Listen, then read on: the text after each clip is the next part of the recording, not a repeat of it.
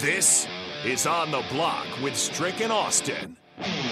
Nebraska Basketball Hall of Famer and nine year NBA vet, Eric Strickland. Strickland for three! And you're going to go out of here as the Big Eight tournament champion. Coming at you live from the heart of Lincoln, America. On air and online at theticketfm.com. Brought to you by Mary Ellen's Food for the Soul. This is On the Block with Strick and Austin. Hold up. Welcome to it on a Tuesday on the block on your radio dial from 2 to 4 Central Time today and every weekday. I'm Austin Norman, joined as always by Husker Hall of Famer, nine year NBA veteran, Eric Strickland. In the house, back Yay, from yay. Dallas. Welcome back. Good to have you back, Strick. Man, I had to come back and hang out with my guy. Yes, you sir. Um, it, it's it's good, but it's not as good as when we're together. Mm. And so, uh, you know, we're expecting and hoping for some team effort tonight, but we're having a team effort right now on the block. That we are a little two man game going now before you hang out with uh, 15,000 of our closest friends down at Pinnacle Bank Arena uh, later tonight for senior night, Nebraska and Michigan State. We'll get into that. But, uh, Strick, I do believe you were telling Rico and I that you have a stop to make uh, between the show and the game. Yeah, I'm definitely going to make a stop. It's a late game tonight, so it's a long day, uh, obviously, here on the show. And getting back late last night, it's going to be a, a long day, but it's going to be a great day because I'm going straight to Mary Ellen's. Mm. And I'm not going. And I'm mad about it. I forgot today they are not open. Gosh Oh. dang it. But that's okay. State tournament starts uh, on tomorrow, so I'll make it tomorrow. There tomorrow. I- I'll, I'll feed my uh, my ego tomorrow with some Mary Ellen's. Charles, what's up, man? Shout out to you guys and the crew. I know you're not uh, working today, but you're preparing great menus and, and, and food for tomorrow. You know, and, and transitioning on that, um, Austin. Um, you know, so there's been a lot of news out there, but there's some things that are kind of piquing some interest out there right now.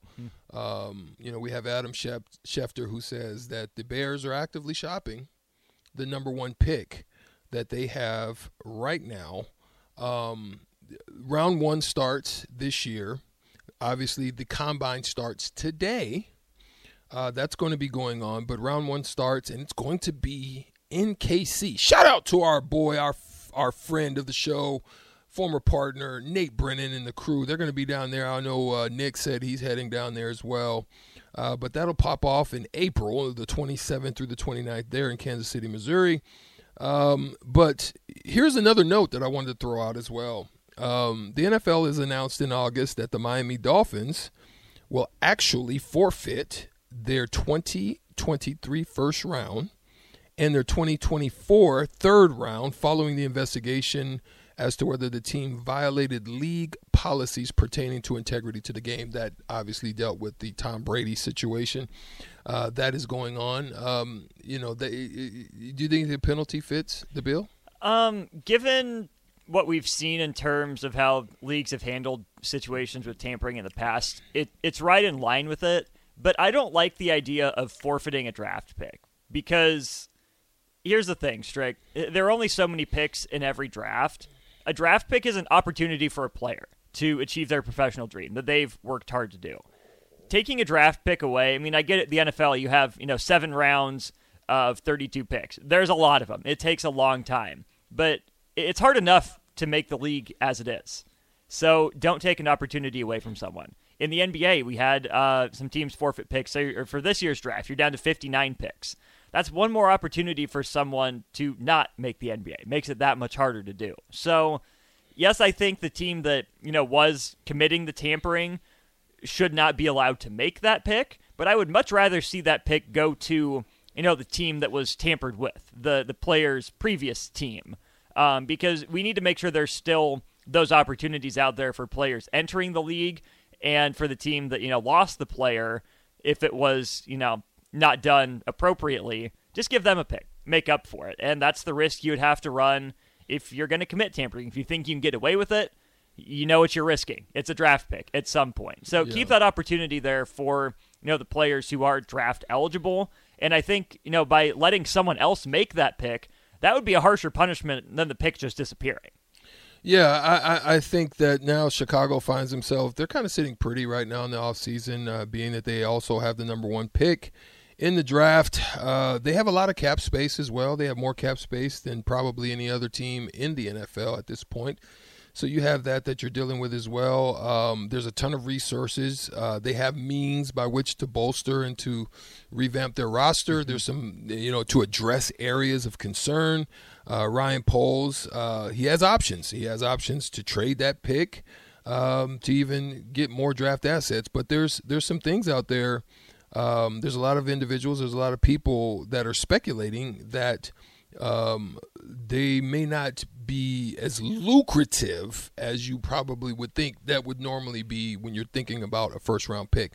Um, you know, ESPN uh, NFL draft analyst Matt Miller stated that um, he's spoken or canvassed more than a half dozen scouts, coaches, and executives from around the league about the real, uh, the real, uh, the realistic potential of trades.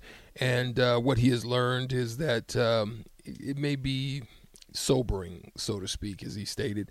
Um, he also said that uh, the overwhelming feedback was that the Bears won't get a king's ransom for the number one pick. This is his quote, Matt Miller. Uh, but that Indianapolis has the best situation in terms, your team, mm-hmm. in terms of draft capital and trading that pick out uh, of the NFC. So here's some of the offers that have been presented. Um, the Colts will offer number one, number four pick. So obviously we know that they're they're good on quarterbacks. They're going with their quarterback Fields, Justin mm-hmm. Fields, right now. They're they're happy with him. They're looking to kind of you know uh, stabilize the defense a little bit. They have some offensive areas that they want to address, some in the offensive line that they felt they've already kind of addressed, but if they want to kind of solidify it and bolster it, they may be able to go that route. But the Col- the Colts have offered the number 4 pick, a second rounder, a fourth rounder, and a 2024 third rounder. So there's some of the capital uh, of the Colts at work uh, for them to be able to move up. Mm-hmm. So if they decide that, I'll, I'll, give the the other offers thereafter. If the Colts decide for you, being that that's your team, how do you feel the direction that they would take, and who would be the the quarterback that would be most worthy of that position? Or the one that they would be looking to take to fill that void for them. Right. Well, if the Colts do make that trade, get up to number one, better be worth it. Chris Ballard has tried to, you know, piece the roster together and then insert a veteran quarterback into that starting lineup. Work to varying degrees. Uh, wild card game with Philip Rivers had a chance to win that on the road. Uh, should have made the playoffs with Carson Wentz. Didn't work out. Um, then we saw how last season went with Matt Ryan and the rotating cast of characters there didn't work out so well. So it's probably about time for the Colts to go get their guy, not just a guy. And if that's the price, go for it. Just make sure you're right. Because yeah. I, I would have thought the roster was a lot more ready to win now before last season when, yeah, there were some injuries, but it seems like basically every position group on the offense fell apart. Shaq Leonard missed most of the year, didn't play. So I think you need to save some of those resources to some degree. But again, whatever you're going to trade for a franchise quarterback is worth it. Yeah. Those guys are always worth the trade you make for them. It's very hard to lose a trade for a guy that's your quarterback for 10 or 15 years. Yeah. so if I'm the Colts, yeah. yes, I go for it. Who does it come Who down to? Be? Stroud or Young.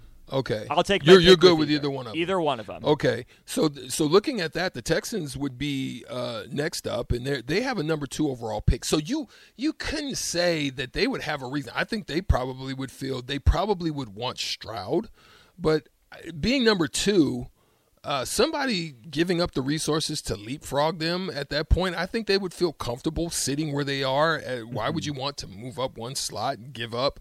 You know, because somebody's going to want that that number two right. spot, right? Right. They're not going to give it to you unless you get one and two. No, you know what no. I mean?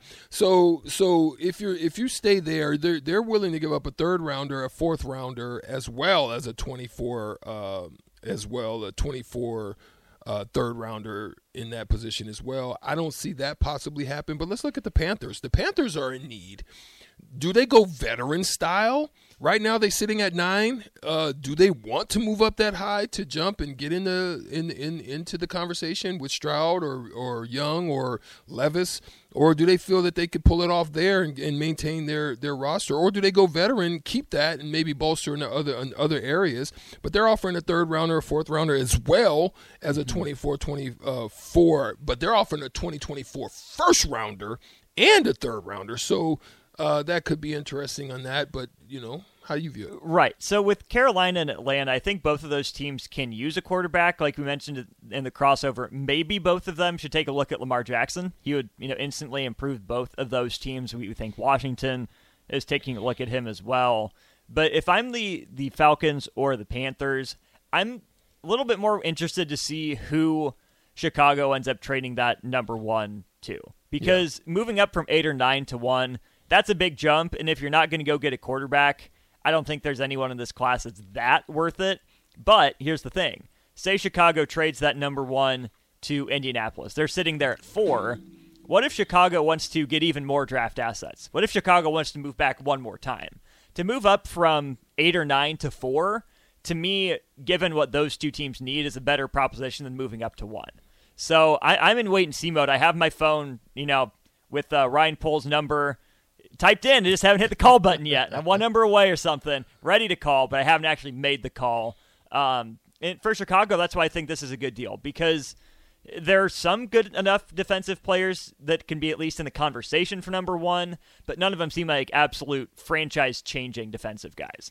Um, same with the offensive linemen. A lot of good players in that class, but no one that would be a traditional, I guess, number one overall franchise cornerstone type of pick. Yeah. So if I'm Chicago, knowing that I feel confident in my quarterback, I can get a lot more assets um, in terms of draft picks, either to make those selections or what does Justin Fields need? He needs a receiver, right? Trade for a top receiver with all sorts of draft picks that you have. Um, you know, you can't trade back all of them, but say there's a guy available in the second or third round. You have four or five extra picks you didn't start the night with. Trade those to move up to the front of the round and get a wide receiver you have high on your board. So I think Chicago can do a lot of really interesting things at one, and some of that will depend on who they make that first trade with. Yeah, so it's obviously on the line for them. Um, they want to improve dramatically, especially with them moving out of uh, Soldier Field as well at some point, and so they want to position the team to be ready uh, to take advantage of that move as well. 2023 NFL Draft.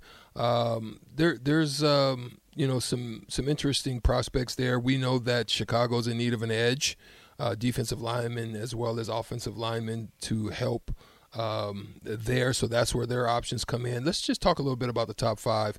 Uh, Houston, as we talked about, we, we talk about their need for QB and offensive and everything and else, and everything else uh, there as well. Uh, but let's move down to number three. Number three um, is the Arizona Cardinals right now, and they're they're looking probably for an offensive lineman, uh, an edge rusher, as well as a cornerback. Uh, so it's very interesting for Monti um, o- uh, Ossenfort uh, with J.J. Watt now uh, going into retirement, there's gonna there's gonna be some needs there to bolster uh, that. The Cardinals. Um, uh, the offensive line is also pretty much mm-hmm. everybody shooting out for free agency at this point. Um, and so they, they definitely have a need there.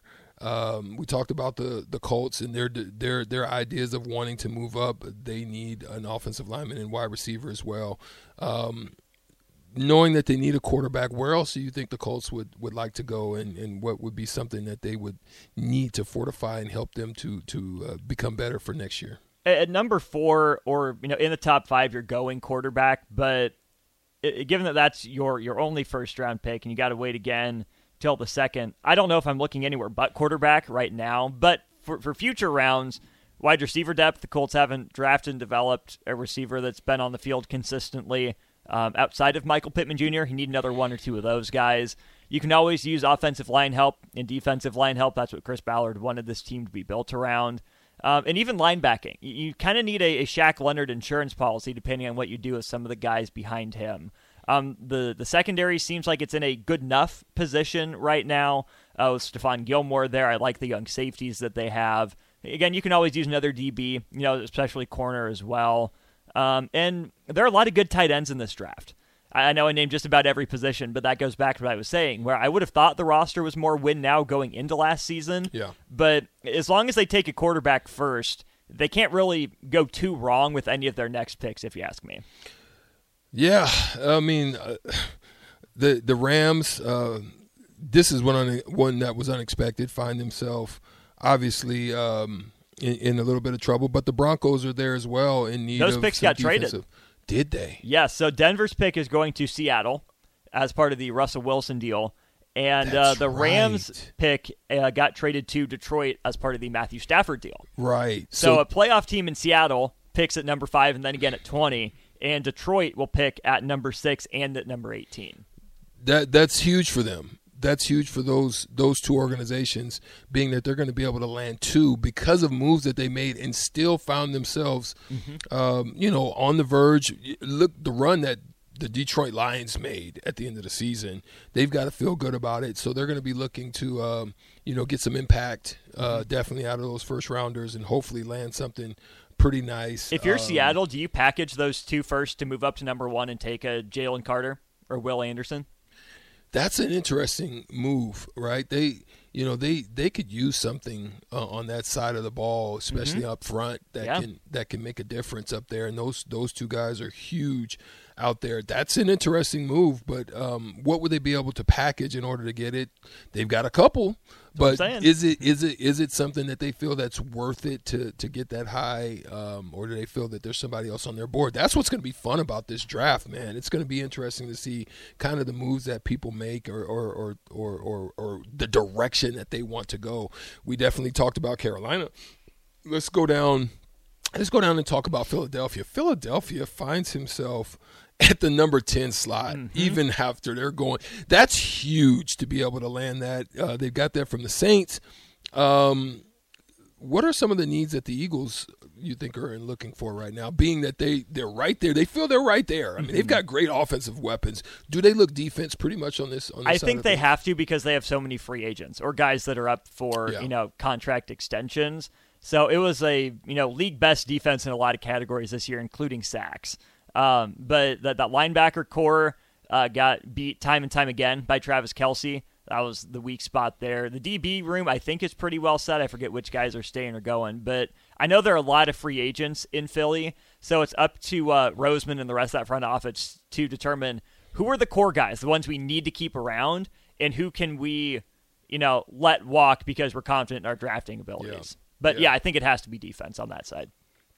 Houston, Houston takes Houston. Well, I, I don't want to say this word and gets date uh, uh, gets dumped, but they basically stole from the cookie jar and and took the the kids' candy by uh, basically. Um, snatching everything from the Cleveland Browns. They're going to find themselves at 12. New York Jets are in a pretty solid spot. I mean, um, you know, obviously they're probably still looking at a quarterback. We know there's been discussions yep. with Aaron Rodgers and others of coming over. They want more to go to the veteran side of things.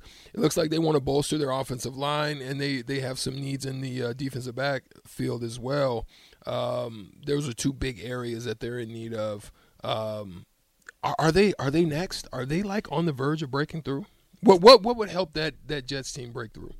Quarterback I mean, really that's what it is. They have. I mean, you can always use more weapons on offense, but I think a, a, better quarterback will make some of their guys look even better. I mean, you have both rookies of the year in, in Garrett Wilson and in uh, oh Sauce Gardner.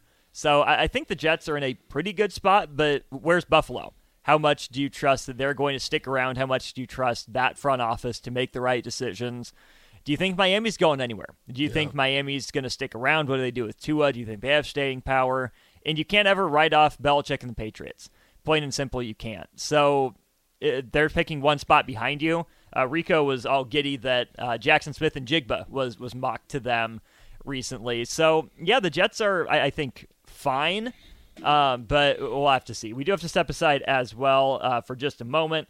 Uh, coming up in the next segment, NBA talk strike up your alley. What's happened in Houston? The Rockets are a mess. We will get into that with people setting records against them left and right, and more as we continue here on the block.